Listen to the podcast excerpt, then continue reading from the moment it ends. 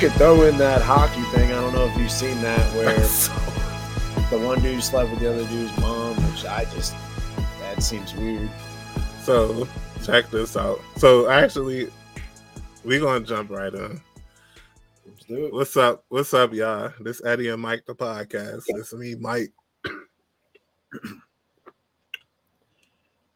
Eddie P, standing on business. I mean, it took you like 50 seconds to answer, but it There is what it I don't believe it. Anyway, but no. So y'all heard us talking in the beginning, and I actually do want to start off with that hockey story. so check it out. Um, I think it's the Blackhawks. Coincidentally, It my second my second favorite NHL team behind the Capitals. Um, I don't know the players' names, but if you've been if, if you are a kind of a sports head, you may have heard the story already. But as Eddie mentioned, the team was on a mother's trip, like a mother's retreat. A teammate allegedly, we have to say allegedly with this stuff, but a teammate allegedly slept with one of the star players' mothers, bro. And it must have caused a big brouhaha because the Blackhawks actually waived this player. And if I'm not mistaken, Eddie, I know you'll fill us in, but if I'm not mistaken, this player wasn't like some bum. He was actually a decent hockey player for the Blackhawks. But I just like I can't believe it's as big of a story as it is. Like these are two adults. And if the man wanted to smash a MILF, let him smash a MILF in peace. Um, having said that, I do understand how it can cause a brouhaha if it did get out. It's kind of messed up. Like that's like me. Um, like that's like teammates are closest you can get to a friend. I feel like without actually being a friend, because you got to work together pretty much, whether it's a coworker, a teammate in sports or whatever. I couldn't fathom even attempting to sleep with one of my coworkers' moms. Not only because I'm married, obviously, but it's just the respect of it all, bro. And I know I took, I know I'm taking a lot of time, but I, I know you're gonna bring us home with this story. So I just wanted to get my two cents out and say it's it's disgusting. It's messed up that he did that to his teammate, but outside of that, it's two adults, and unless he like abused her, which is it sounds like he didn't, like it's really none of our business. And I really felt like the Blackhawks um should have at least, I mean, no more than suspended them, and then let it blow over like every other controversy in the world. But that's how I feel about it, bro. How you feeling? Well, here's the thing. I'm seeing now where the um so the the for those who don't know, the team is the Blackhawks. The uh ele- I don't even know what word we would use here. The former Blackhawk, due to everything Mike talked about, would be Corey Perry. Um the victim, I guess in this case, is Connor Bedard. Victim? the guy Connor Bedard. That, That's that- the like phenom, right? that's the uh I believe so. Okay, it So- all makes sense now. Uh, well, but here's the thing. I'm I'm clicking on this story trying to make sure I get everybody, you know, all the the names right and everything. It's saying here that the Blackhawks GM Kyle Davidson addressed wild rumors surrounding Corey Perry shortly after he was kicked off the team, saying the winger's contract termination had nothing to do with superstar Connor Bedard's mother. Perry was placed on unconditional waivers following an internal investigation on Tuesday in which the team determined he engaged in conduct that is unacceptable and violated violated the terms of his contract and the Blackhawks' internal policies. The move came on the heels of speculation Perry was involved in a personal relationship with Bedard's mom, Melanie, and while the talk didn't hold much weight, many ran with it on social media. All right, I I don't know, maybe I just wasn't reading that right, but it seemed like the man the GM said it had nothing to do with the mom and the investigation said he had a relationship with the mom. So I'm, I'm sorry. I don't mean to make light of somebody else's, uh, you know, Kevin Hart laugh at my pain. Um, yeah, you know, that's just kind of weird. I don't know how many times that's happened. You know, we all know the whole Delonte West, LeBron James, uh, you know, that whole rumor and joke. That's funny. I didn't even think about that. Yeah, but uh, you know, how, often is something like, like that's stuff for the movies? That reminds me of Major League. That that's what that reminds me of, something like that. Or I guess American Pie. You know, Stifler's mom. Um, yeah, I, I, I don't know how. I mean, especially if they're teammates. You know, at any given moment, if uh, you know, Bedard does something and Perry doesn't like it, what do you think? That's why I banged your mom. Like, you know what I mean? That's the first thing that's gonna be said, and that's gonna create a whole divide. You know, it it just you can't have it. You just can't. It's it it kind of reminds me of Casino, actually. If you I don't know how much you remember that movie, but our, to our listeners, those of you who are into the movie, it's a good little nod. Uh, you know, Robert De Niro was a guy who picked winners, and the mafia protected him. One of the mafia's rules is you never mess with someone else's wife. And Joe Pesci's character, who was sort of the muscle, ironically, the smallest guy was the muscle. Uh, he was hooking up with De Niro's wife in the movie, which violated a big rule in the mafia. You don't, and and that's like a, like there's really no coming back unless to sit down and they say, hey, you know, we're gonna make amends. So this this is I'm liking it to the same thing. You you know, mess with somebody's wife, and I guess to an extent their mom. I guess. Um now I I know like I agree with everything you said and it's just like I didn't even think about the bringing it back up in the locker room bit either. Oh, I mean, um, that's easily. I mean, it's like you know, you got to think that's the that's where the seed gets planted, and especially like you mentioned, this guy's the superstar. He's the young, you know, like they're going to be investing in this guy. You want mm-hmm. this guy to be to be mind effed, you know, like right away. No, no pun intended there. Um, yeah, they, I mean, but let's not act like other teammates aren't going to bring it up, bro. Oh well, of course you you can. And opponents, oh my control. god, this is damage control. They're doing the best. They can. Yeah, I get you. And and look, think about it like this too, right? Um, if you're a pro athlete, you expect on the road, you know, even at, at, to a degree, especially if you're a Commanders player, um, you you expect to hear it sometimes, maybe even at home, but like at home, home, you know, if that makes sense. Like so during practice and at the practice facility, you know, you you, you kind of feel like that's the quote unquote in house that's always talked about where everything is kept. That's really what they mean is the locker room, which is either the locker room on game day or the everyday locker room at uh whatever the practice facility is. You know, in some cases maybe it is the uh the pro stadium, but I don't know how often that's uh you know true or whatever. But so yeah, I, I just you, you can't have that. You can't have this guy like constantly having to hear about that crap. You, that like again, this is a guy you're investing in, and so what if it becomes a, a typical DC thing where like this guy gets good and then bounces? Like this uh, to in so many ways, it's almost like your your team is kind of like if restaurants competed for the best customers. Like I, I know that's wild, but do you know what I'm saying? Like, you know, somebody comes to McDonald's and they're like, "Hey, you guys forgot my small fry." Instead of checking their receipt, just give them the flipping fry.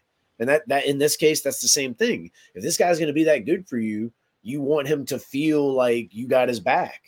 So that's why they got to do that. But I kind of feel like we wasted a little too much time on this, and that's my fault because I'm rambling. No, kind of purposely done on my part. I did all that just to show y'all how much I'm disgusted with the Washington football team or the Commanders or the Skins or whatever you want to call them, Bama's. I got a lot to say, but yeah. I tried to act like I wasn't phased by what happened last week on Thanksgiving. when it comes to um, the Commanders' performance, but it it was bad, bro. Like it was really bad. And I don't know if you want to say anything about the game, but I just felt like I had to bring it up because we haven't talked about it on the show. Hell, I don't think we talk about it in person or over the phone either.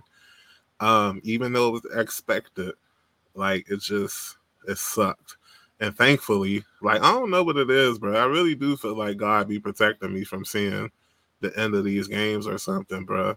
Because I did not like you know, you remember I told you about the um the Giants, the end of that Giants game last season. I missed the um I missed the two penalties at the end of the game that cost us the game. And on Thanksgiving, I didn't see Dak eat the turkey leg. I still haven't seen him eat the turkey leg. And I missed the I missed the Bland pick six live. I eventually saw it. But um yeah, I missed both of those live. So I, I'm sorry for y'all that had to go through it live. It really was disrespectful. We're gonna get them back.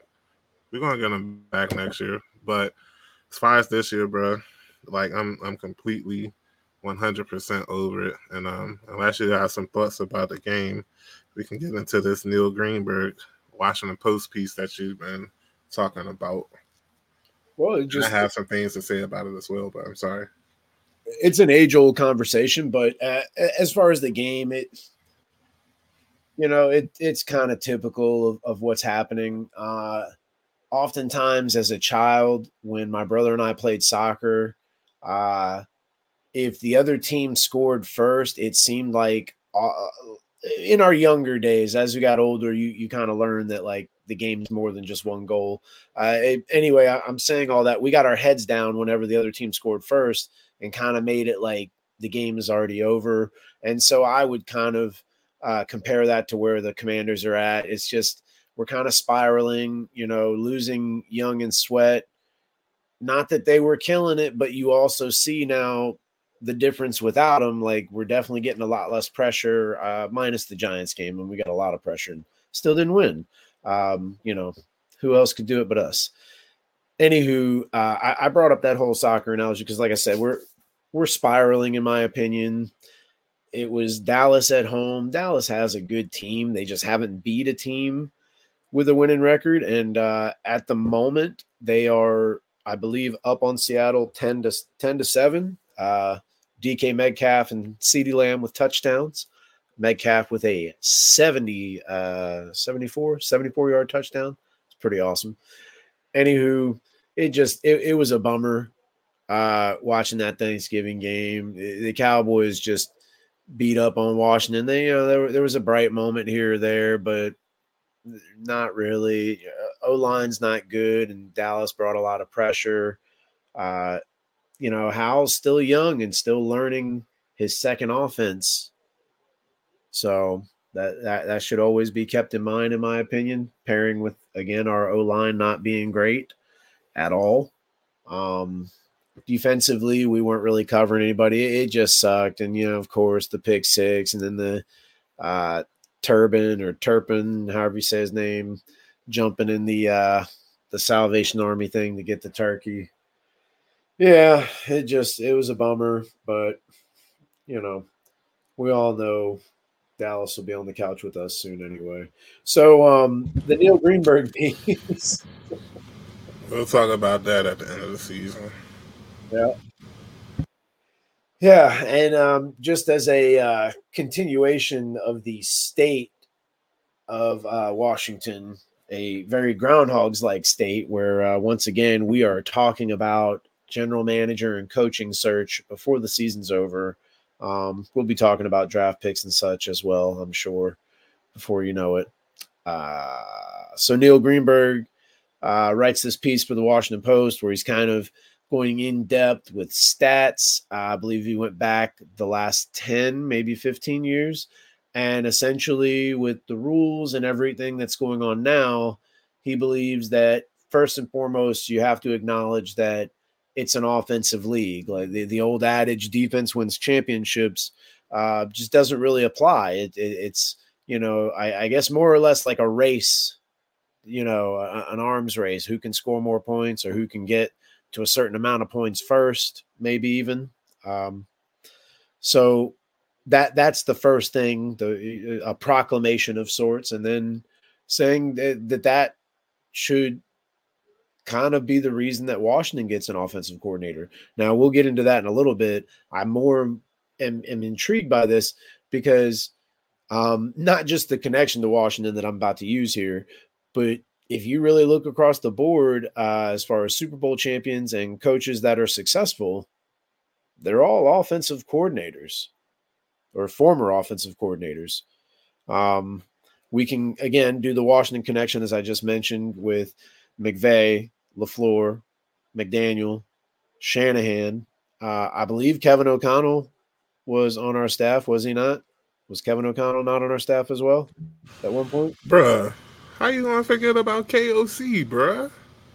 Okay. He was our offensive coordinator during Haskins years. Gotcha.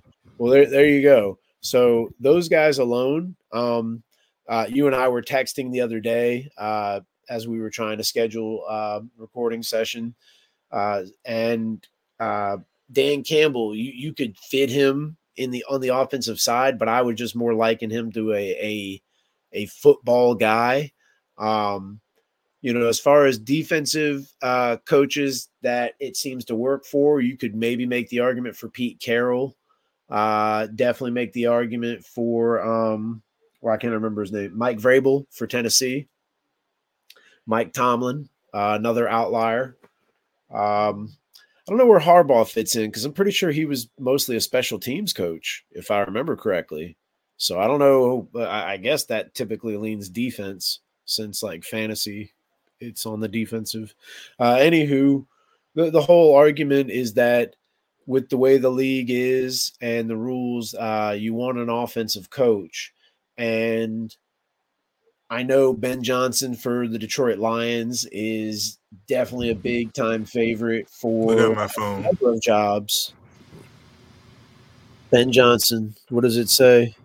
No, I had just Googled him and Oh, was okay. reading about him just before he said his name because I really like the more I think because I was looking at your chart, right? I mean the chart in your article. My bad. You you had something else to say about it? Well, all I was going to say is um, he's an offensive coordinator, which kind of reflects, you know, as far as like he, I guess, unofficially is the the the he's the top prospect, you know, as Mhm. far as coaching. Like if, if I guess if teams had their choice uh, that are in need of a, a new coach, they all want him. Um, but you look around the league uh, as far as success, McDaniel has the number one offense uh, Kyle Shanahan for a while has has had sort of that offensive guru moniker. McVay, uh, apple didn't far fall far from the tree, especially considering they were on the same staff for a time. And McVay is a recent Super Bowl champion. Lafleur has, uh, minus maybe last year and this year, had a pretty good amount of success in Green Bay. Granted, Aaron Rodgers um, doesn't doesn't hurt to have him.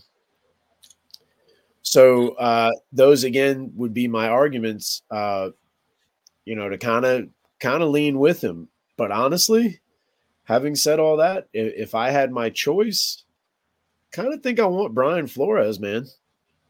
Absolutely not.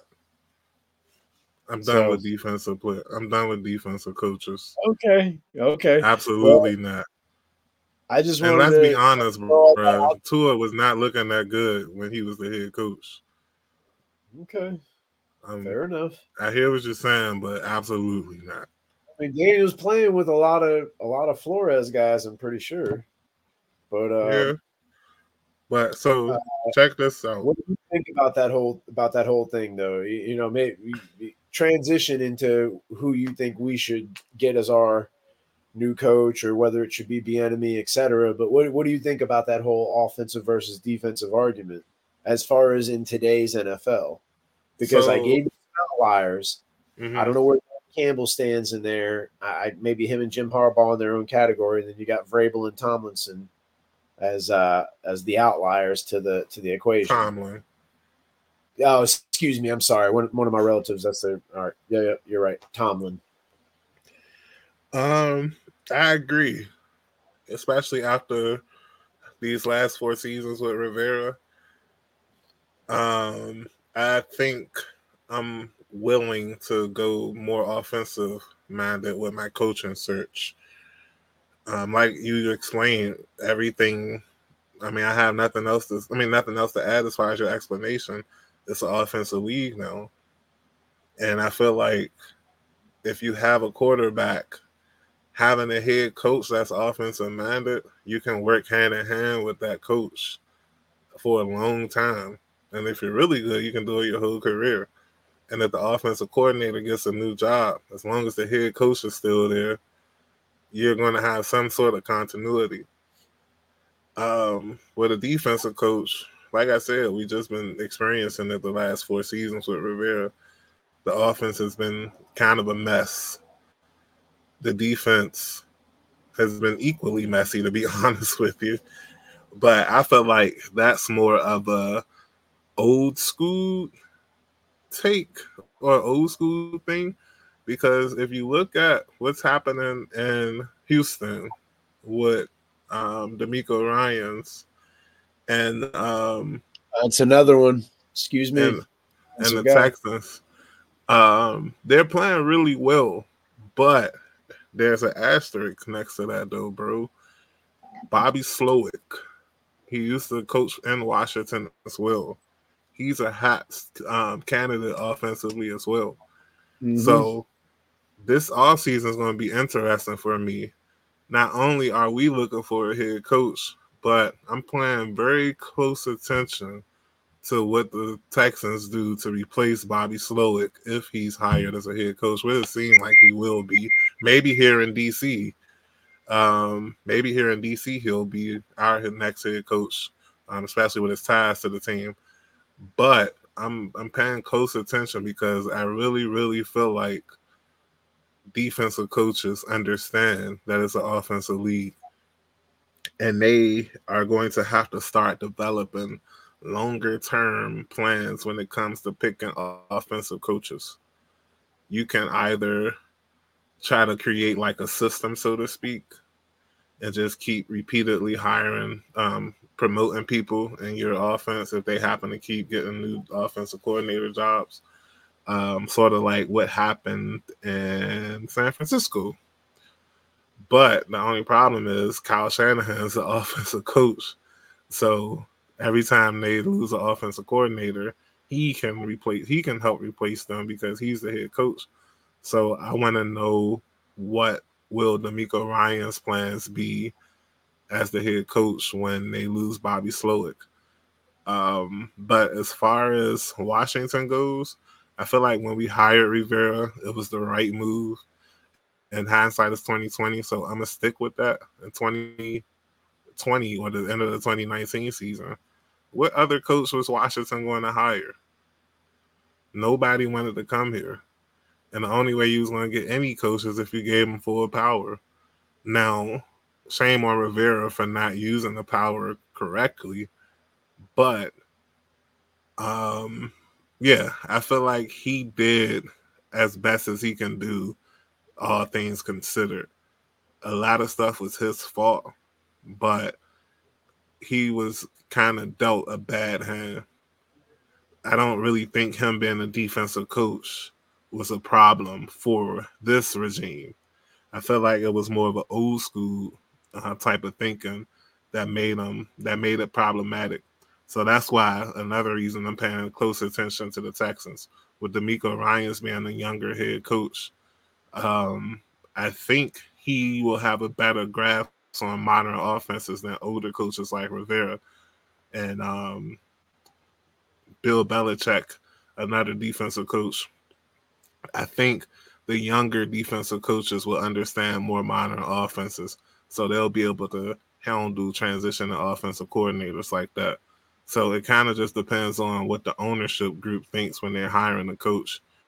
Because I looked at Dan Campbell's resume, and I'm gonna be honest with you, it wasn't that strong, bro. He started out as an intern in Miami, and then became a some coach. Ended up becoming their interim head coach in 2015. I forgot about that. And then he went to New Orleans for four seasons. He was assistant coach slash tight ends coach, and then he mm-hmm. becomes the Lions head coach. And that's it. That's his resume, bro. Sometimes so, it's not what you know; it's who you know. So it's, there's possibility yeah. that somebody got promoted in the front office, or you know, it, whatever reputation he built up. The same way they always say, "Hey, play hard no matter what," because you put the film out there. Blah blah blah um, so it, it, it's got to be something like that. But I would also argue that it was sort of a chance on both ends. Um, you know, the Lions always have a, a, some good pieces here and there because they're always drafting high. And so they took a chance on him, but then equally, like, that's kind of why he had that opportunity because it was the Lions. And then you see what he did with that talent I'm, I mean, obviously, it's not just him. There has to be a lot of good football minds um, within that organization as far as you know coaches, and then you know the, the front office being willing to work with him and, and equally him with them because it, it's worked. Uh, you know, uh, unless it's just being barely being held together by like one or two guys, uh, who knows? But it doesn't seem that way. Um, so where I want to go with this is you're talking about, you know, uh, wanting to see, you know, wherever Slowik goes. So here's here's where I'm at. Obviously, there, there there's a big push for people who say, "Hey, you got to fire Rivera now." Um, no. And I think a lot of would be coaches that might make the job more attractive that you have an owner who's like, "Hey, look, not going to kind of do the Snyder thing and just be like super impatient. You know, granted, we know Rivera's done, but they're going to let him finish out the season. And I think there's like just a certain level of class and respect um, as far as things like that go. And then also with the Harrises, uh, the Harris and the, the rest of the ownership kind of wanting to do their due diligence and, you know, take their time, make sure they're evaluating everything. Um, so Bieniemy I guess in a way, this is kind of suggesting he might not get to be head coach because you would think on the flip side, that would be kind of a, an early evaluation of him.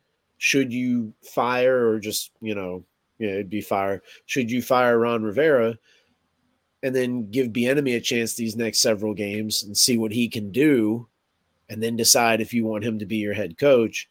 So I guess that kind of means he's out. And that kind of bums me out because then that now that means Sam Howell's going to learn be learning a third offense in three years. So I'm gonna address that part real quick. Like, because you can't do the Zorn thing. You can't say, "Hey, come here and be the head coach," and we already got this coordinator here. No, heck no. This Bieniemy. I was it was more towards how. Like I think he's proven so far that he can adjust to different offenses. Um, this is third offense in the third. This is his third offense in the last three seasons that he's had to learn. So when they do hire a new coach, it'll be the fourth offense that he's learning in four years.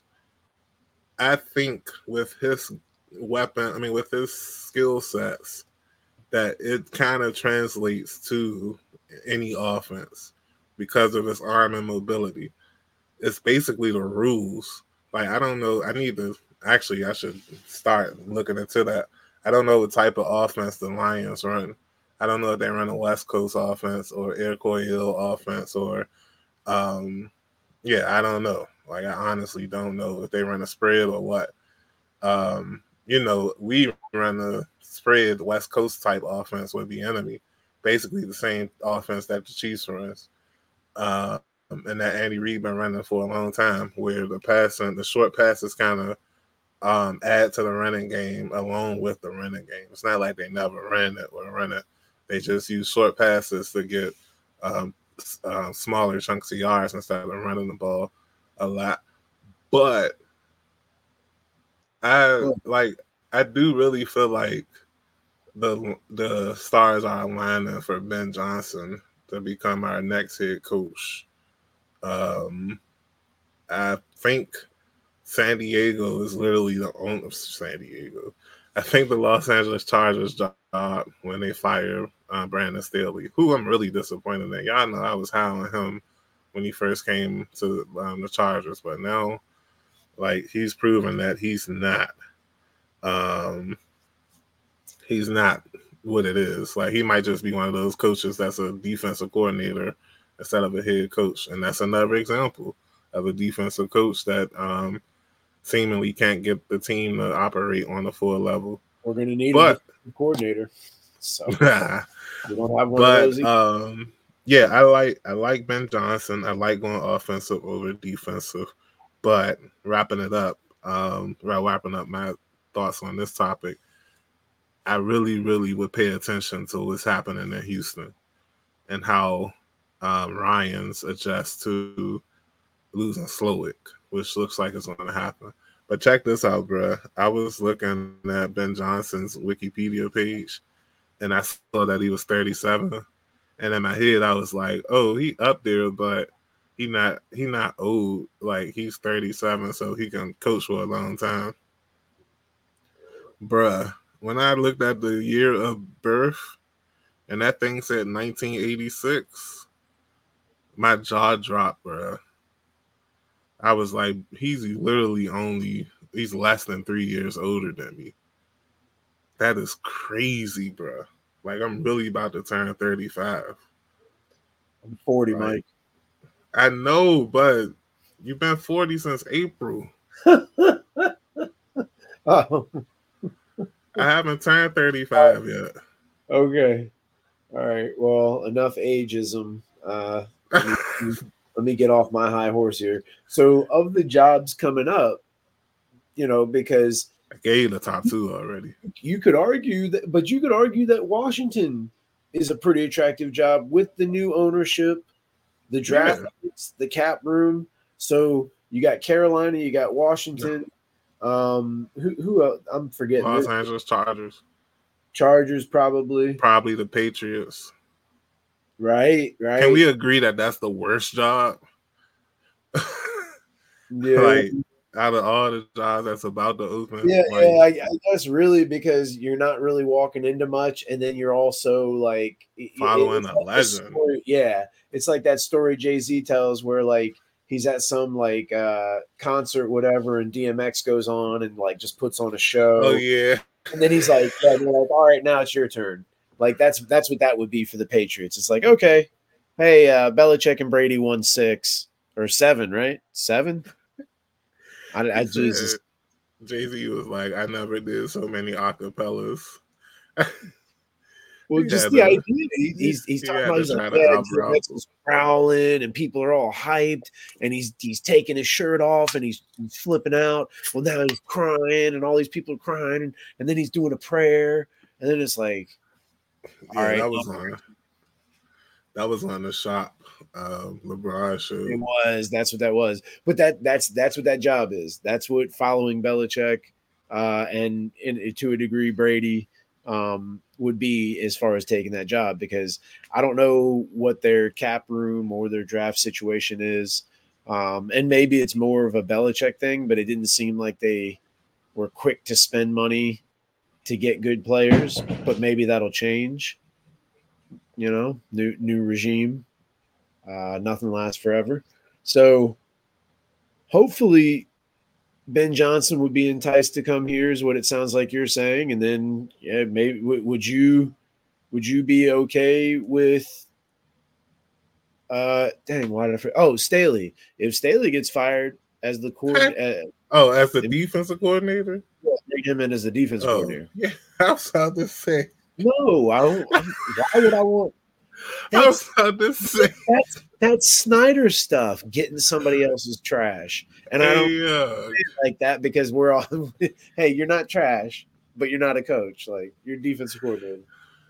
Hey, I was about to say, but nah, actually, so there's a GM that I um I mean not a GM. There's a secondary coach that I like to become our new defensive coordinator. Actually, two, and it's, it's crazy. One of us, one of them used to be our secondary coach before he left to the Titans, and that's none other than Chris Harris, um, former deep secondary coach here in Washington. And if you notice, the secondary has been kind of like trashy this season. I don't think it's no coincidence that the year he left, the secondary regressed even worse than they were when he was here last season. I feel like if if he was able to teach Quan and Forbes for off season, that they would have been much further along ahead than they were with freaking Brent Vieselmeyer. Bruh, I just found out that he was a high school coach before he came back to the NFL, and that he was Jack Del Rio's buddy. And I'm like, they replaced a good, a great secondary coach, defensive backs coach. I'm sorry, that's what they're called. They replaced a great defensive backs coach with a buddy, and our defense is ranked 30th, and everybody want to know why. But that, and and in, no way is this to be disrespectful to Dan Campbell, but in a roundabout way, it's stuff like that that causes someone like Dan Campbell to get a job. I'm not saying he didn't earn it because I'm sure he did especially you know when you when you get a, a coaching gig and you were a special teams uh, like you know look, look, what's the topic we were just talking about what what's the better head coach offensive or defensive coordinator mm-hmm. that that's where the head coaching pool is from you very rarely unless it's harbaugh which i mentioned earlier um i'm trying to think of who else uh it wasn't that guy from the giants the one who called the cops on his own team or didn't allegedly or did. but you know what I'm talking about. Wasn't he? A, oh, um, he Joe was a special team coach. Um, hey, yeah, who's that Bama's name? From the Patriots, Joe something. Oh, I forgot his name. No, it ain't Joe Bugel. That's a Washington line coach. I'm tripping. Um. Anywho, so it, what you said as far as like, oh, you replaced with a buddy, that's like extreme commonplace, man extreme commonplace. Like, I uh, mean, I know, but still, like, you coaching for your job, bro. Oh, I agree. And you know, I, oh, are the Seahawks winning 14 10 now? It is 14 to 17. Touchdowns oh, DK Metcalf, Charbonnet, exactly. Brandin Cooks, and CeeDee Lamb. I have two of those. Lamberius. I have two of those mamas on the team. Um, Cedarian on one team and Charbonnet on the other team. Are we talking Joe Judge? Joe Judge. Bum. Dumb name. I'm sorry, that's messed Where up. Where is he at right now? He ain't with nobody right now. Oh, yes, he is. Oh, he's the assistant head coach with the Patriots. of course, he went back there. But um, the other most of those guys don't really succeed outside. Like they they have well, they do, but they don't. Does that make sense? You know, like McGinn. No, I like, get it. You know what I'm saying? Like they'll have some success and then it just kind of like plateaus, like more quickly than not in most cases. Um, dang. Oh, so hey, what you were saying? You were talking about fantasy teams. You have those guys in or parlays? Um, fantasy teams. But check this out. Checking. It's two players. I mean, two defensive back coaches that I want as defensive coordinators, and I pray whoever is hired as head coach goes after both of them. I already mentioned Chris Harris, but bruh, and it's coincidental, they do have the same last name. Huh. And you all might not this, but you'll never guess who the defensive backs coach is for the Cowboys and who I want to be our next defensive coordinator last um, next season. Oh yeah, who's that? One of my favorite defensive players growing up, former safety for the Green Bay Packers, none other than my guy, Al freaking Harris. Oh, Al Harris, bro He was safety. He was a cornerback. He was a cover corner. Maybe oh, I thought he I, I, he moved to safety later. I think it's possible. I remember. But you're right. He is a corner. He was a corner. But bruh, Al Harris. Back, we want the ball. We're gonna score. Al Harris picked him off and yeah. scored the touchdown yeah. OT. Bruh, stealing him from the Cowboys would be amazing in itself. But I really do like that swag that he brings to that team. And if you compare him and Ben Johnson up with this roster, bruh, we cooking next season. I promise you. Y'all been hearing me say this for the last three seasons or maybe two and a half seasons. I don't know.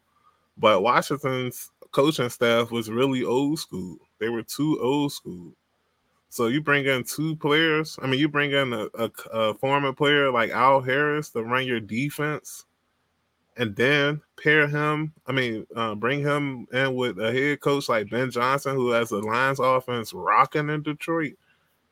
You get a GM to um, oversee everything. Forget this coach centric stuff. We're done with it. It's not happening in DC anymore.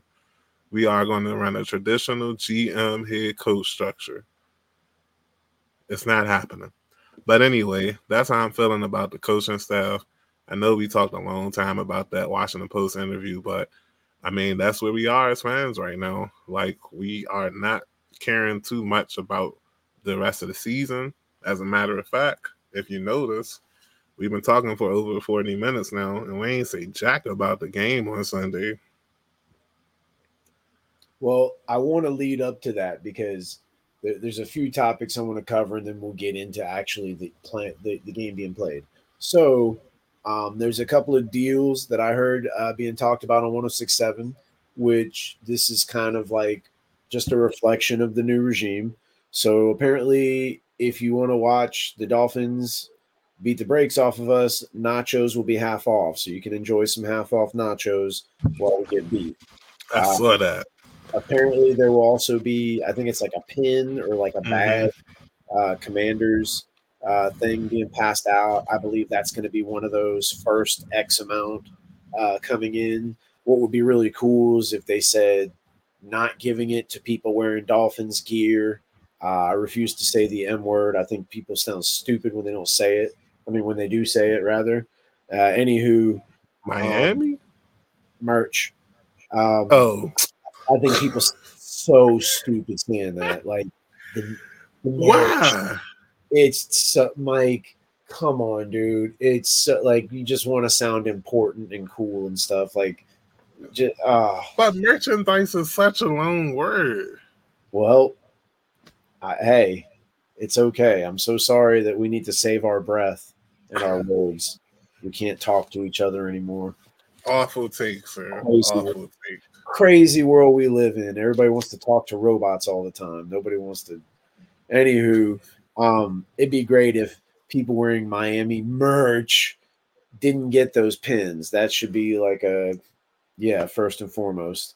And then uh, there's also some sort of thing where like you, I, I don't, it's got to be like a specific uh, eatery location, restaurant. I don't, I don't think it's a restaurant, but within the stadium. I think if you get like a large Pepsi, you get like a free shirt or something like that.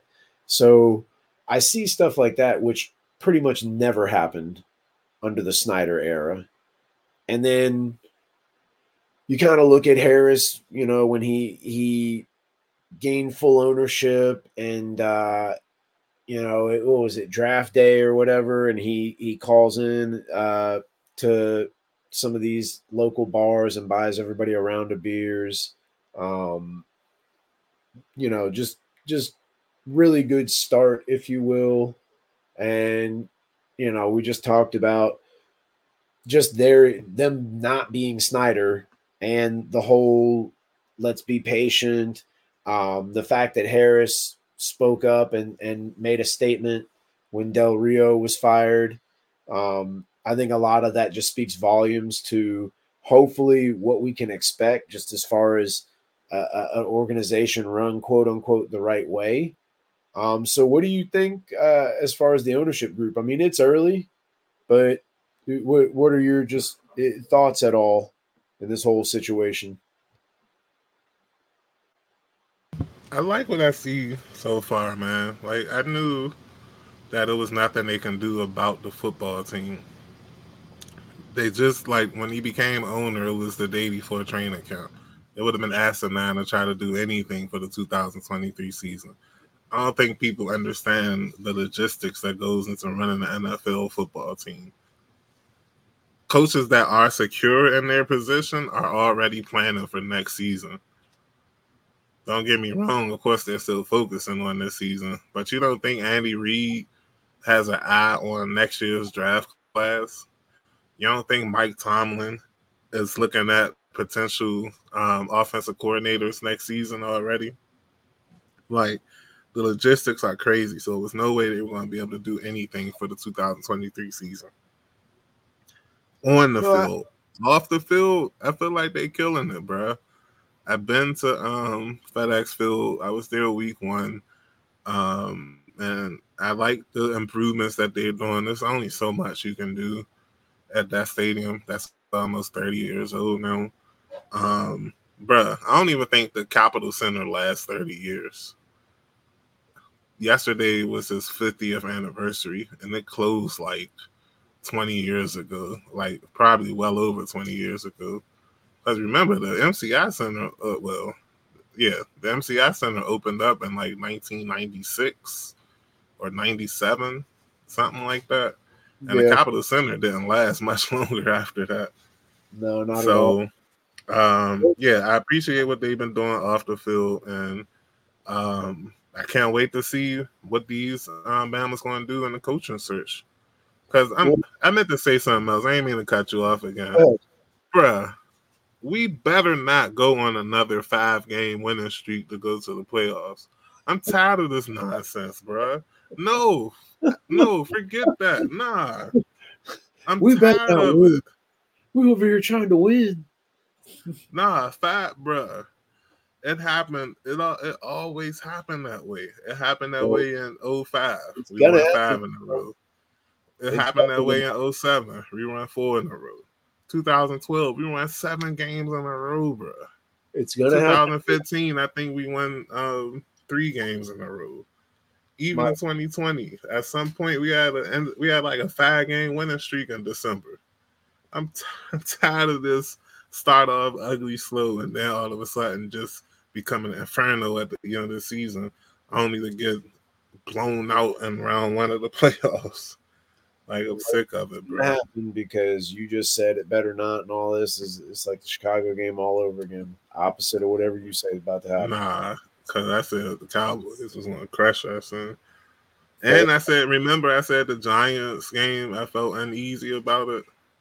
True that. What happened? Yep. Well. Yep. That, fair enough. Fair enough. Um, another thing that I would just throw out there, as far as the ownership, though, um, my one beef, and I guess in a way, it's like, can you blame him? But kind of tired of seeing the owner drunk all the time. Um, you know, he's always at the game a little wasted, but at the same time, he seems to kind of make himself more accessible. And I'm, I just get the feeling that he allows people to look him in the eye, you know, as far as like people that work for him within the stadium. And so there's that and then another thing that I don't know how much this plays into coaching, but you know, another kind of cool thing is they have sort of a three way pick regionally of where the new stadium could be. I don't know. I don't know. You know, I don't know how much that matters, but I think the infrastructures in the area are better suited to handle traffic now more than it did when they were creating or looking for a spot when they looked for FedEx Field. Honestly, bro, the stadium should have never been in Landover. Like it should have been Potomac Yards. And the fact that um, Jack Kent Cooke and Virginia was beefing so hard that they couldn't come to an agreement to put that stadium down there is ridiculous. So hopefully with Josh Harris and uh, Magic Johnson and Mitch Rales and the rest of Hawk, aka Harris ownership group, um, hopefully they can find the best possible spot for everything. Um, like I would love to not have to catch the I mean rather drive the car to a game. I would I wouldn't mind catching the metro every now and then um, to the game without having to walk two miles to get to the stadium. Um, so that would be nice. But also, if they do select the um, select RFK Stadium, I feel like that's the best of both worlds. The Stadium Armory train station is right there, bro. 295 is right there. East Capitol Street, right there. Pennsylvania Avenue, right there, bro. Like, that would be the perfect spot. But I understand the citizens in the area, like, nah, I don't bring that mess down here. We we don't really got time for that. Um, I had the same reaction when they put Nats Park down Southwest. I mean, not down Southwest, down Navy Yard. Um, and it is it was the headache that I expected it to be, especially on game days. Oh my goodness, don't let it be a concert there. I think the first concert they had was um, Bruce Springsteen and the E Street Band. Um, it was nuts. I remember yelling at somebody that night um, coming home because they wouldn't let me turn down my street. like I literally live here, bro. Like I'm trying to just go home after school, or maybe it was work. Um, shout out to John on Connecticut Ave. But um, but yeah, like they. The good news is that since they're not Snyder, they should be able to have their pick of the litter. And I don't care where it is, DC, Maryland, or Virginia. I'm not one of those people that don't understand what a metropolitan area is. And especially Cowboy fans. I remember a Cowboy fan was trying to argue with me, um, saying that the team don't even play in Washington, D.C., as if the Cowboy Stadium has ever been in Dallas. I think their first stadium may have been in Dallas, but that's it. The second stadium was in Irving, Texas. The third stadium was in Arlington, Texas. Like, they're on. right now. The Giants and Jets jerseys. I mean jerseys. The Giants and Jets play in Jersey. the Meadowlands. Um, Arizona. Is it the Rutherford something? Arizona. They used to be called the Phoenix Cardinals, but had to change their name because they weren't in Phoenix anymore. They were in Flagstaff. So they had to change their name to the Arizona Cardinals. Um, so yeah, like I'm just I'm really happy, bro. Like I, I am upset about the season, but it really does feel good having not only a new owner because the Panthers got a new owner. Panthers fans got a new owner. They went from um, what's that Bama name? Um, Jerry Richardson. It's Tepper now. To um, Dave Tepper, Dave and Tepper. that was a backstep, bruh. Richardson was a way better owner than Tepper. So it's nice to have an upgrade in the ownership so far, it seems like. But we don't even got to wait to judge them. Just look at the Devils and the Sixers, bro. Those are winning franchises. Those are successful franchises. And I feel like it's much easier to build a team in the NFL than it is the NBA and the NHL. You can easily go from worst to first. Look at the team like the Bengals, Hell, look at the Texans. Look at the Jaguars. Seem like every team could do it but us. But you know why? Because it seemed like for the last, honestly, people give um, Jack Kent Cooke um, a break because of the three Super Bowls. But as a fan that started watching the team towards the end of his ownership group, it's not like they were on fire. Like they didn't make the playoffs until after he passed technically he was still owner the owner of the team, but realistically he wasn't here anymore. So um so yeah, like I I'm just I'm thrilled that they're here. I expect big things. I expect them to get uh one of the top candidates, rather it's Ben Johnson or Bobby Slowik or um, Hill, even Kellen Moore's name I heard a lot. Um, yeah, I feel like they'll pick the right offensive coach and we won't have to be depressed when we preview these games. well, that that leads us into the game. Commanders host the Miami Dolphins. The Dolphins. I still have tickets to the game. I'm not looking to sell them, but if somebody want to kick like a good eight hundred dollars my way, oh, wow, we we can talk. We can talk for sure. Um, um, what is it? A terrace table, free beer, free um mixed cocktails, free water. Um, as a gold member, I get um I get all I get half off on all concessions. So I wonder, as a gold member, do I get free nachos, bro? Maybe. I'm just saying. but nah, um, shout out to my man Rick. Uh, my brother, he's going to the Dolphins game. And um I think he's going to be pretty upset at the end of the game. Edward, I do not like our defense going against the Dolphins' offense. I didn't mean to rhyme, but that happens all the time. Um, I don't like that is Rivera calling the plays. There is a part of me that's hopeful that he can reclaim some of his um, Chicago and San Diego days. And I actually mean San Diego. Um, but with the way the defensive line has been playing, like you said earlier, the talent that we have at um, in the secondary. Oh, by the way, Forbes is out with an injury. Um, Forrest is not coming back probably this season now. And um, yeah, bro, like it's the only way we're going to be able to win is if we outscore the high scoring team in the league or the second or third high scoring team in the league. And you just saw what happened in Dallas. What was it? How many points we scored? 10 or 13? Not much. Yeah, like it's and I'm not saying the, the Dolphins um defense are as good as Dallas because it's not. They give up some points and yards for sure. But with the way the team's been playing the last month, I just there's no way I can predict the win or feel good about the win. Um, it's gonna be pretty bad, bro. I I'm gonna watch it because that's my team and all, and I'm gonna root for us to win. Like I don't go into the game and be like, oh yeah, we going.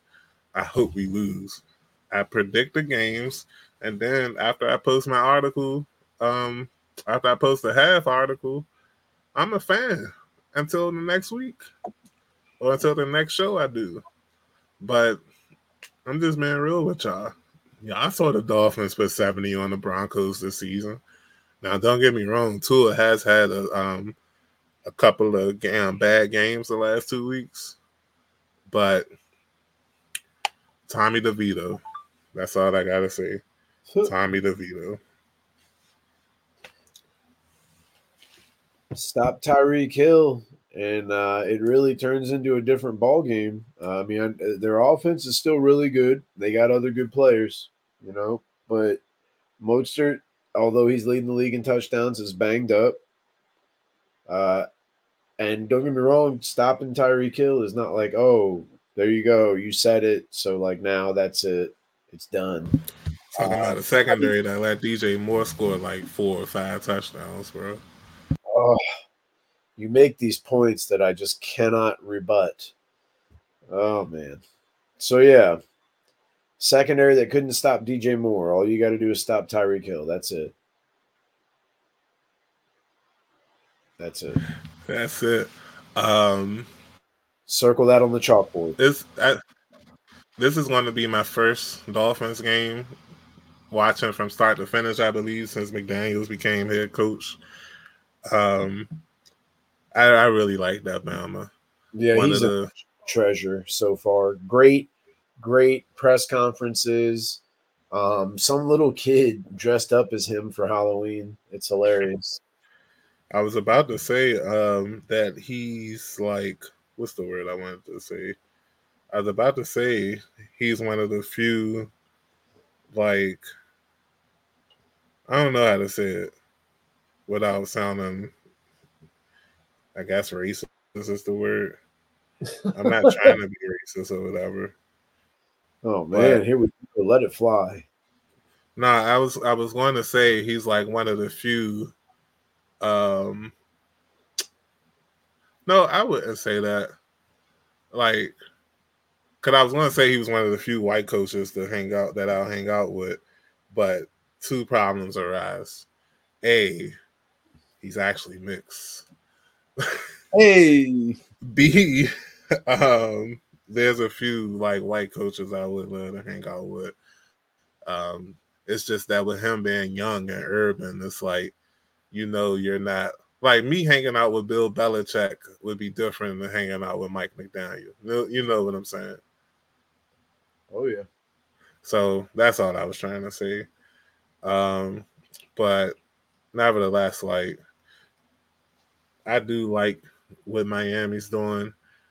I don't think they're going to do much damage in the postseason. Honestly, if they even make it, we can beat them Sunday, and that'll like put a huge, huge damper on their season.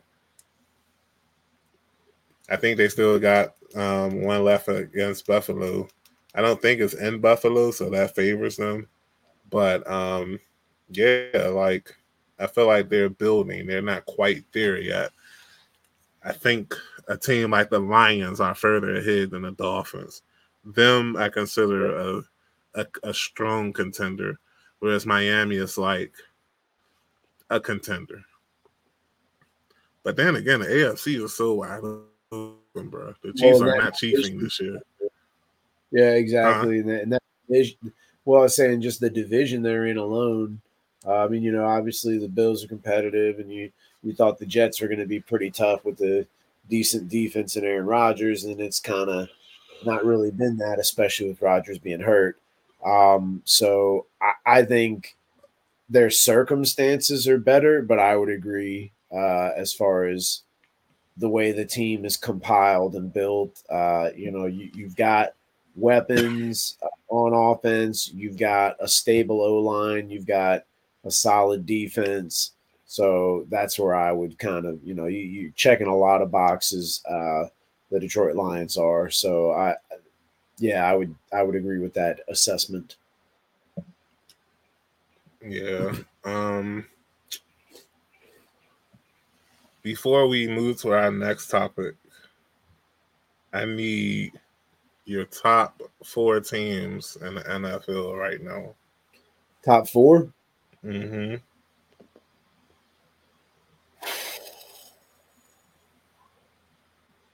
Ravens, Niners, Eagles,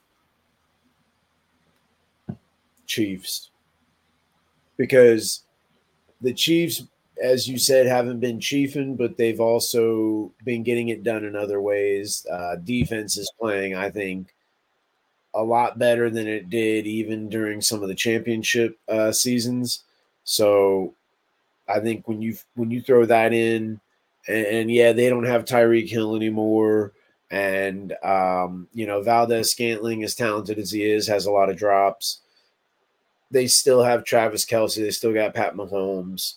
Uh, Pacheco's starting to really kind of come together. I don't know how severe McKinnon's injury is, um, so we'll see. But they they've still got some talent where they can kind of do some things offensively.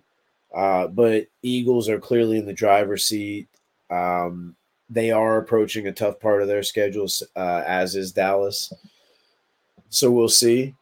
Uh, I think the Niners eh, have enough pedigree. Then you you add uh, Javon Hargrave and then a uh, Chase Young at the trade deadline, and I think that defense, along with the weapons they have, I think they're going to be pretty formidable. Uh, I, I believe in a lot of circles they were the favorite, but with what's going on with the Eagles, Eagles are probably like the at the moment favorite.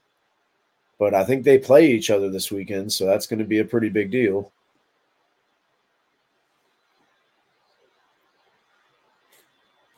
So yeah, Eagles, Niners, Ravens, Chiefs.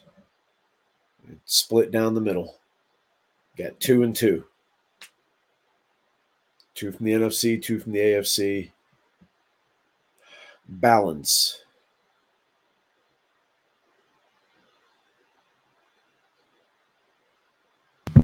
Yo, I like your four teams, but I feel like I said I was gonna wait until the playoffs, but since we're here now, we only got like two topics left. Um, I think this their year, bruh. It's easy for me to say that, and I'm not watching them play right now. But I feel like this might be the Cowboys' year, man. I really feel like it is. I don't trust Philly at all. It feels like the 49ers always get injured come playoff time. And I just think they can't beat Dallas three straight years in the playoffs, bro. Like I just feel like the odds aren't going to odd when it comes to that. The Niners will uh, beat. I said the Niners will beat Dallas. Don't worry. But um, yeah, that and that's my four teams: Philly, San Fran, Dallas, and of course um, the Ravens, the the current one seed in the AFC right now. Bruh, I would hate it, especially leading up to the game. That would mean they won three playoff games, um, possibly. But a Ravens Cowboys Super Bowl is what's best for business, man. I'm telling you. you want to see you want to see entertainment. A Cowboys Ravens Super Bowl would be so entertaining on so many levels, bro. Like so many levels. And you already know who I'm rooting for. I know DC and Baltimore has this supposed beef or whatever, but truthfully speaking, I have zero problems with the city of Baltimore. Even was thinking about buying a house out there to keep it keep it a buck with y'all. So, buck. I'm not saying I'm becoming a Ravens fan or nothing, because like I said, there is a little DC Baltimore beef. So I don't like the way the Ravens fans talk about um, Washington, the Washington football team like that. And sometimes Baltimore Bama's they really dog DC for whatever reason. But like I said, I ain't got no beef with them. And it's people from DC that do the same thing. Um, I remember back in the 90s, they wouldn't even let DC teams play Baltimore teams in basketball because of the fights and whatnot. Um, but I honestly feel like if those two areas would like come together, like how um, Dallas and Arlington, I know they're closer, but like with two major cities like Baltimore and DC, we should be working more together than not. But um, I know I went on a tangent or whatever, but uh, I would like to see that Super Bowl. I would hate the the route to it, but a Ravens Cowboys Super Bowl would definitely be best for business. Um, we got two more topics for y'all, and then we're gonna bounce out. I know it's a long show, but dang, we ain't been on for a minute, man. And we giving y'all straight football. Well, no, we didn't get y'all straight football. We did start out with that one hockey story, but from there on out, we're talking straight football. And these last two topics um, are going to be football and long, especially the second topic. but um, Bills versus Philly fans. I heard that it was a lot of commotion up in Philly during, I mean, up in Buffalo, I mean, Philly, I'm sorry, during the game. And what did you hear in the interwebs and radios and whatnot? So there's video surfacing of uh, I can't remember which player, but it was a couple Bills players where they essentially approached um, people who had you know the, some of the the better seats you could have at a game like this uh, and you know it was the typical uh, trying to grab, uh, and th- there was there was some contact made. I don't know how much of uh, uh, legal action can be taken. I, I, think it. I'm sure it will be attempted to be taken, uh, if, if, that's a way to phrase it.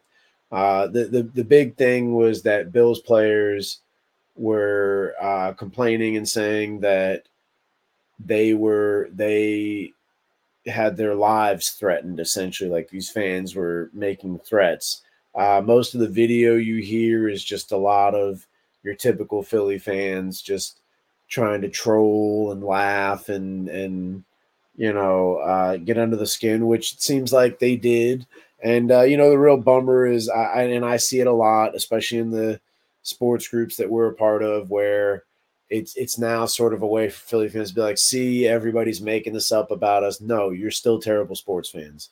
You guys threw stuff at Clinton Portis's mom when she was in the stands. You threw D batteries at freaking Santa Claus way back in the day. You guys would go to a damn dog show just to like cheer against somebody and talk some trash. Uh, like, I, hey, the cheesesteaks are great. Your football team is doing great this season, and you've had success on and off a lot during the last couple of decades. But Jesus, like you want to talk about some intolerable people. Like it's it's it's just insane. So I I kind of in a way hate this because now Philly fans are trying to make themselves out to be like uh I don't want to say martyrs, but like, oh, you know, everybody's out to get us. Like, well, there's a reason why. They're like 100% is a reason why. You know, I, will give you another example. Cowboys are playing right now. Um, do you remember that kid, that Phillies fan? And he sent a video to Dak Prescott. Um, and I, I think Dak Prescott's mom had just died. And then he was like, Hey, Dak, look at this uh, Phillies jersey or this Phillies hoodie. My mom bought it for me. And he kept like emphasizing that, just, just trying, like, really going way beyond sports, if you ask me. Like, kind of trying to do like a not even a hot take, but just you know get a lot of shock value and, and trolling. So yeah, that I mean, look, you can say there's bad apples in every bunch, but it just it's such a common theme with that city. So yeah. Bruh, why I feel like even their fans that aren't from Philly and never been to Philly or whatever. I mean, pause for a second. If you are an Eagles fan and you live on the East Coast, well, I would say the Mid Atlantic, and you've never been to Philly, like get your weight up, bro. Like seriously, get like you. get your weight up. Oh yeah, we still got to hit Philly up for some cheesesteaks too. Let's plan that, and when it get warm outside, bro. Yeah, yeah, for sure. Do that for sure. Um, yeah, y'all got some good cheesesteaks, and you know I, I, don't know every single person in Philly, so I'm not trying to to be one of those. All I'm saying is, it's like it's not like this is the first time things like this have happened. So, yeah, exactly, and I and I get it, but um, like I was saying though, even the fans out players, I, will be honest, I was a little surprised they lost their cool like that. So Who, the Bills? Yeah. No, I'm not. Like they're football players. No, no disrespect, yeah, but, yeah, there's a lot of aggression. um, but yeah, even the fans outside of Philly are starting to act out of pocket. I guess that's the right word. Like these last two seasons, they really got their chest pumped out, and I'm like, relax like I basically in a team with two and a um with what two and a half teams y'all gotta play every year or whatever, or maybe just two teams if you count the Giants and Cow. I mean Giants and Redskins as one. like, like you had a handicap for like thirty years with Washington. Yeah, the Giants won two Super Bowls. Y'all might have won the three, but they actually won two of them things. Um, and the Cowboys, I mean, they choke every year in the playoffs, but at least they get to the playoffs. So I can't wait. I really can't wait, bro, until we redesign this front office. Like I really feel like it's almost time for us to become relevant again. Uh, and speaking of relevance, the last topic of the show, um, I'll be honest, Mike. I threw this out there because you bring her up a lot, and don't get me wrong, talented young lady. I I actually have been meaning to like throw this out there for funsies for a minute mm-hmm. because um so let's just get right into it. You want to introduce the topic? You want me to? Yeah, you can go ahead. Okay. So the topic that uh I came up with uh just you know, everybody's all gaga about uh, Travis Kelce and Taylor Swift. I have Travis Kelce on my fantasy team. My wife and my kids are gigantic Taylor Swift fans. So Chiefs games tend to be a little fun at times uh, when we can watch them. Um, I will admit, with all the holiday stuff going on, it's lost a little bit of a little bit of its lust. Uh, anywho, I kind of wanted to throw out there why Jonathan Owens, uh, DB, because I'm not sure if he's a safety or a cornerback. Um, DB for the Green Bay Packers, mm-hmm. Simone Biles, who are married. Why? Why is that not like being gassed up the way uh, Travis Kelce and Taylor Swift are? I mean, I'm not saying Taylor Swift's not talented, writing all her own songs and performing, and she does play an instrument, I believe.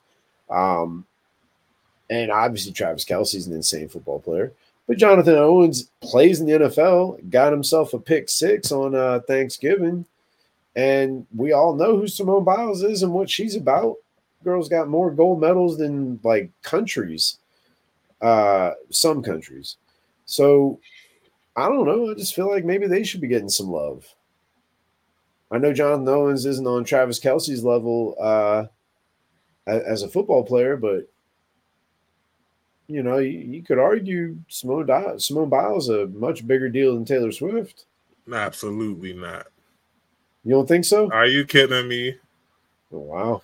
Look at Mike. You better hope your wife didn't hear you just say that.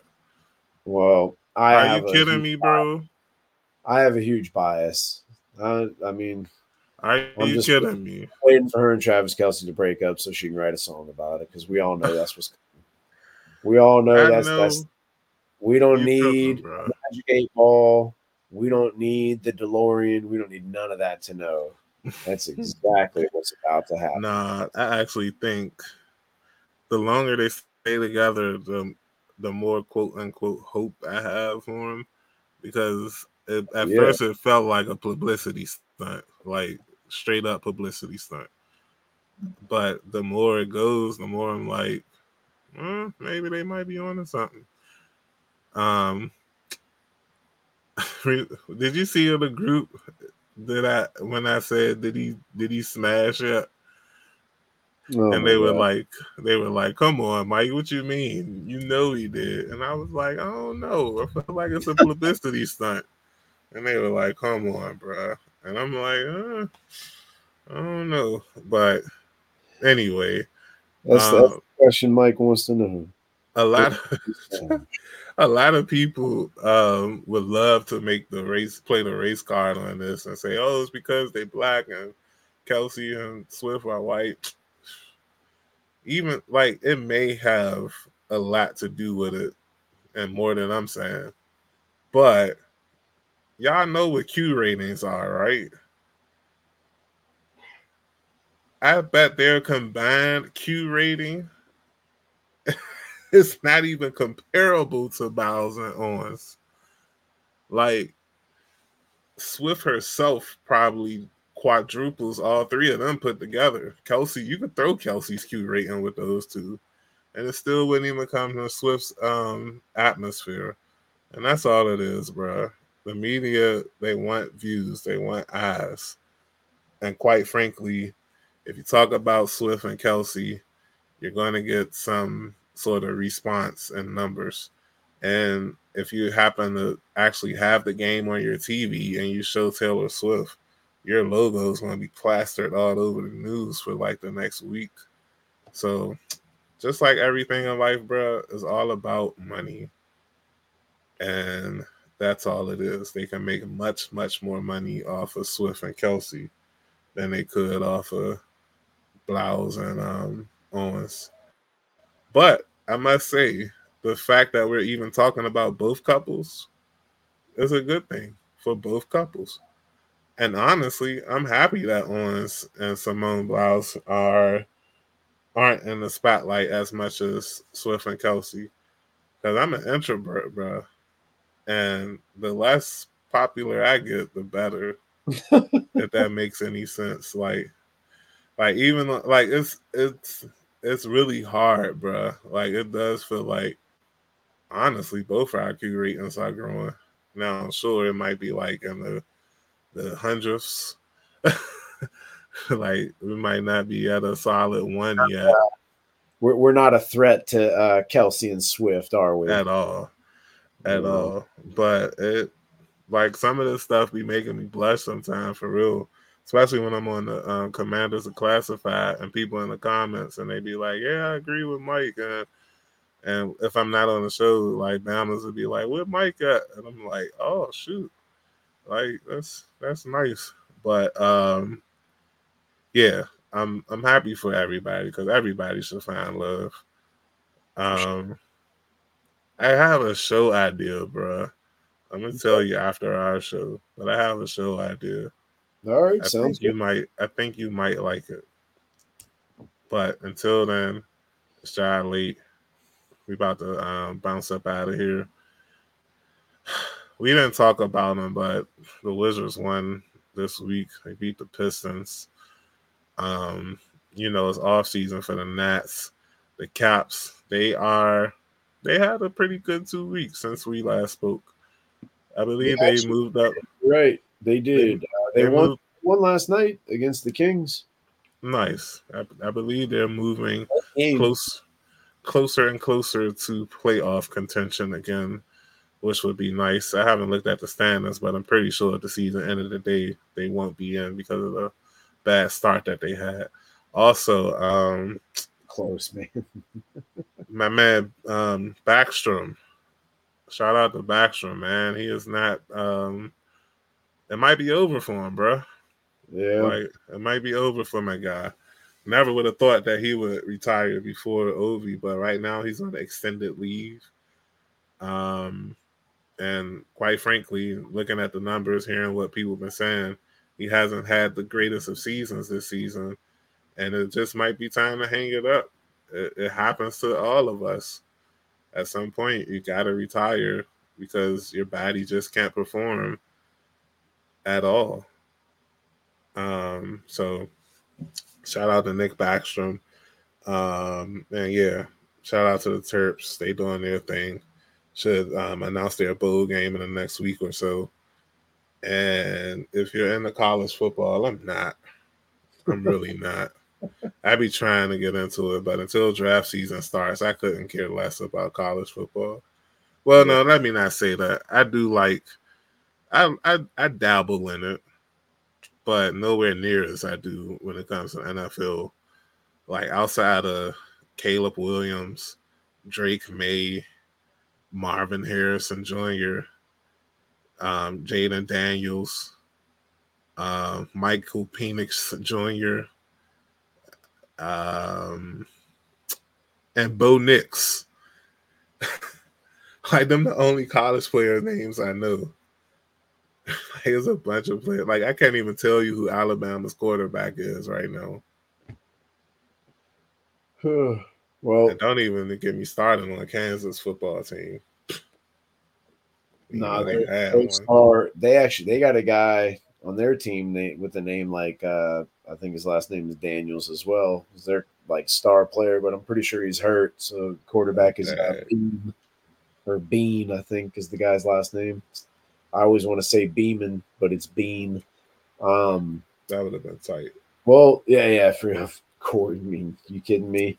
Anywho, you should definitely know um, I don't know how to say it, Fa, uh, Fashawn or whatever, the the lineman for Penn State. He's linked to. Uh, oh yeah, I don't know his name, but I know about him. Him and Joe Alt, the lineman for Notre Dame. Those, both those guys are like the uh, the mocked guy to so, go to the first round or for so us.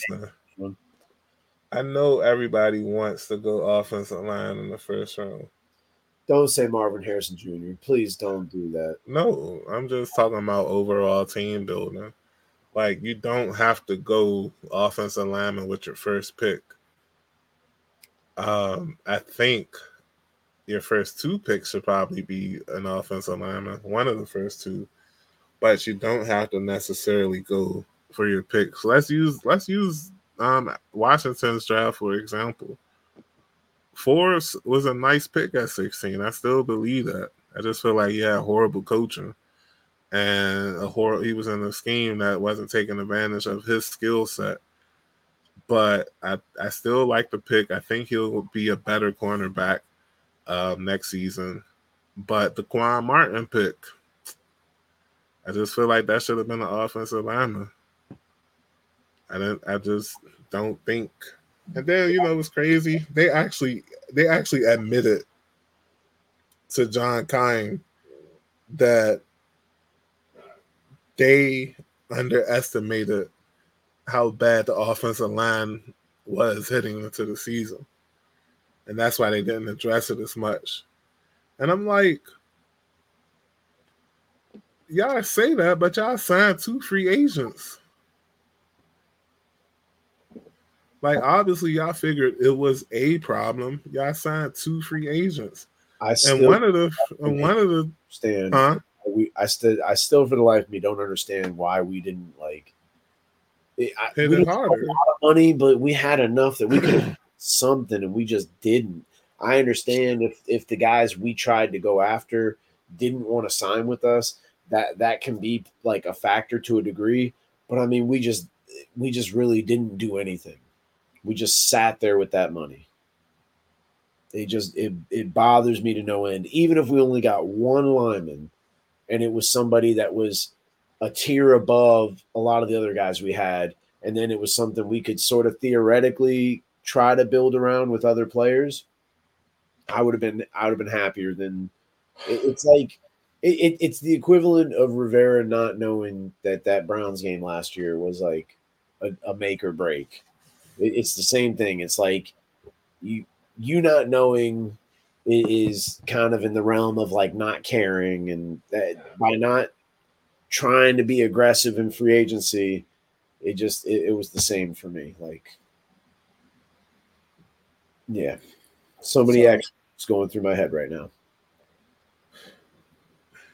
But yeah um like yeah and that's what i was trying to say is that it's more than one way to build a team and or the get offensive alignment. You don't have to get an offensive lineman. For example, a lot of y'all been whining about Morgan Moses and how his contract is cheaper than Andrew Wylie. That actually sucks, by the way. Like the fact that, anyway. But y'all, in the same breath, would say draft the offensive lineman with the first round pick. Morgan Moses was the 66 overall pick. Like that's the fifth pick in the um, third round, I think. So, like I was saying, you don't we don't have to get an offensive lineman with the first pick. And that's all I wanted to say. But what I really brought up college football for was that the championship games are this weekend. And that's something I do try to pay attention to. I will most likely check out the SEC championship game between Georgia and Alabama. Um, I don't even know who's playing Michigan in the Big Ten championship. Is it Wisconsin? Seems like Wisconsin always be making it, but the Big Ten, yeah, isn't it going to be Michigan and Ohio State? Nah, they're in the same division with uh, Maryland. Um, yeah, we gotta play them two every year, bro. that sucks. Yes, it does. Uh, I can't wait for the day we beat them. This won't happen. Michigan but, and Iowa. Oh, Iowa. Okay. Yep. Um, and that's probably. Oh no, no no no no no no no no no no no. That is not. That is not it. I missed their first game this season. I'm not going to miss the second game between Oregon and Washington. And plus, I would. I, plus, I want to see Michael Penix Jr. I haven't seen any highlights of him before. I haven't seen him play or anything, and this is um, out, huh? Yeah, and this is definitely the best Washington quarterback since You don't remember? Best Washington quarterback? Yeah. Would he Warren Moon? Nah. I don't even know if he played for Washington. I believe he did. Who are you thinking? That Bama that got drafted by um the Titans. Um Jake Locker, that's his name. Oh, okay. I ain't I was about to Google it, but I remembered. Jake Locker. Um, but anyway, yeah, that should be a game. So for those of y'all who like college football, you should have a good weekend. Um, and finally, uh, on me, uh, I don't know if you had anything else to say. Shout out to my man, uh, my nephew Trey. He won a championship game a couple of weeks ago. All right, Trey. Uh, was dominant, bro. Like I couldn't believe what I was saying. Um, he played center, tackle, and defensive tackle, and that man was a piece, bro. Like I was really impressed with the way he was playing football. Unfortunately, as the kids say, huh? He was eating, as the kids say. Oh yeah, feasting. Um, force fumble, fumble recovery. That's two separate plays. Um, a couple of pancakes with stuff in the run like crazy. Like like I said, very impressed. But unfortunately, um, he got a little nicked up the following week in the tournament. Um, so yeah, that sucks. But he's doing well. Um, he asked me when was the next Eddie and Mike coming out. Told him we was going to try to put it out when he could. So um, yeah, Wait shout out to my man. Trey. shout out to my man Trey, and um, yeah, that's all I got for y'all this week. Um, we'll have more next week. We'll talk about the Dolphins or whatever, but I'm I'm cooked for the night. Indeed. It's been a long week. And uh, I got to be honest, I'm exhausted, but uh, Dallas 20, Seattle 21. DK Metcalf scored a touchdown just for halftime. Mm. We are very, very early, early stages of the third quarter. 13 minutes and counting. Apparently, Seattle is picking on Bland. Yeah, they are. Pers- personally speaking, I like to see that. Put him in this place. Like he's a rookie. How dare you outperform Forbes in your rookie season, bro? But anyway, that's another reason I want Al Harris. Like he's doing damage in Dallas, and like I really want him or Chris Harris as our defensive coordinator. But I trust them to make the best decision, and that's it for real. Like I'm done. All right. Eddie and Mike signing out. Godspeed.